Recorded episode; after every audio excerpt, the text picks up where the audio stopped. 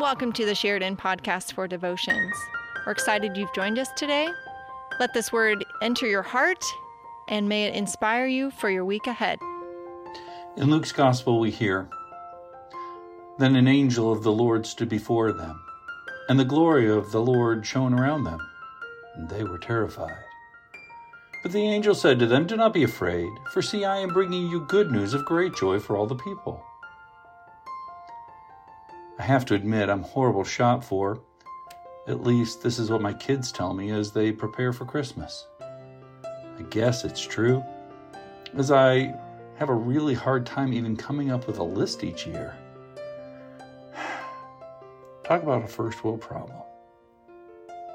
The struggle with Christmas is that it's so geared to enjoyment. I know that I'm not very good at personal enjoyment. I'm always busy. I'm generally optimistic and happy. I even feel like I pursue the things that bring me lasting joy. But having toys and stuff to enjoy? Meh. In my sermon on Sunday, I told the story of Ron King, a former top advertising executive who created a donkey sanctuary. After his career crashed, he bonded with these emotionally intelligent animals.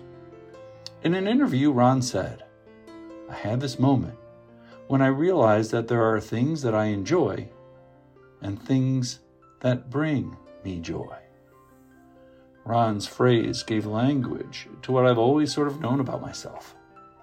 Understanding the nuance between enjoyment and lasting spiritual joy is key to connecting with the Advent proclamation.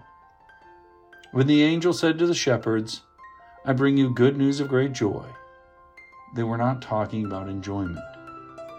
They were talking about the coming of Jesus and the glorious love that he would bring. So, how are you preparing for the holidays? Perhaps you could work more on joy than on what can be enjoyed. Prepare your heart for the gift of love in this world, which is the glorious love of Jesus. Let us pray. Gracious God, give us the wisdom to look beyond the things of this world. Give us the desire to connect with your love. Give us a heart of service and help us to make a space for your joy in our hearts. Amen.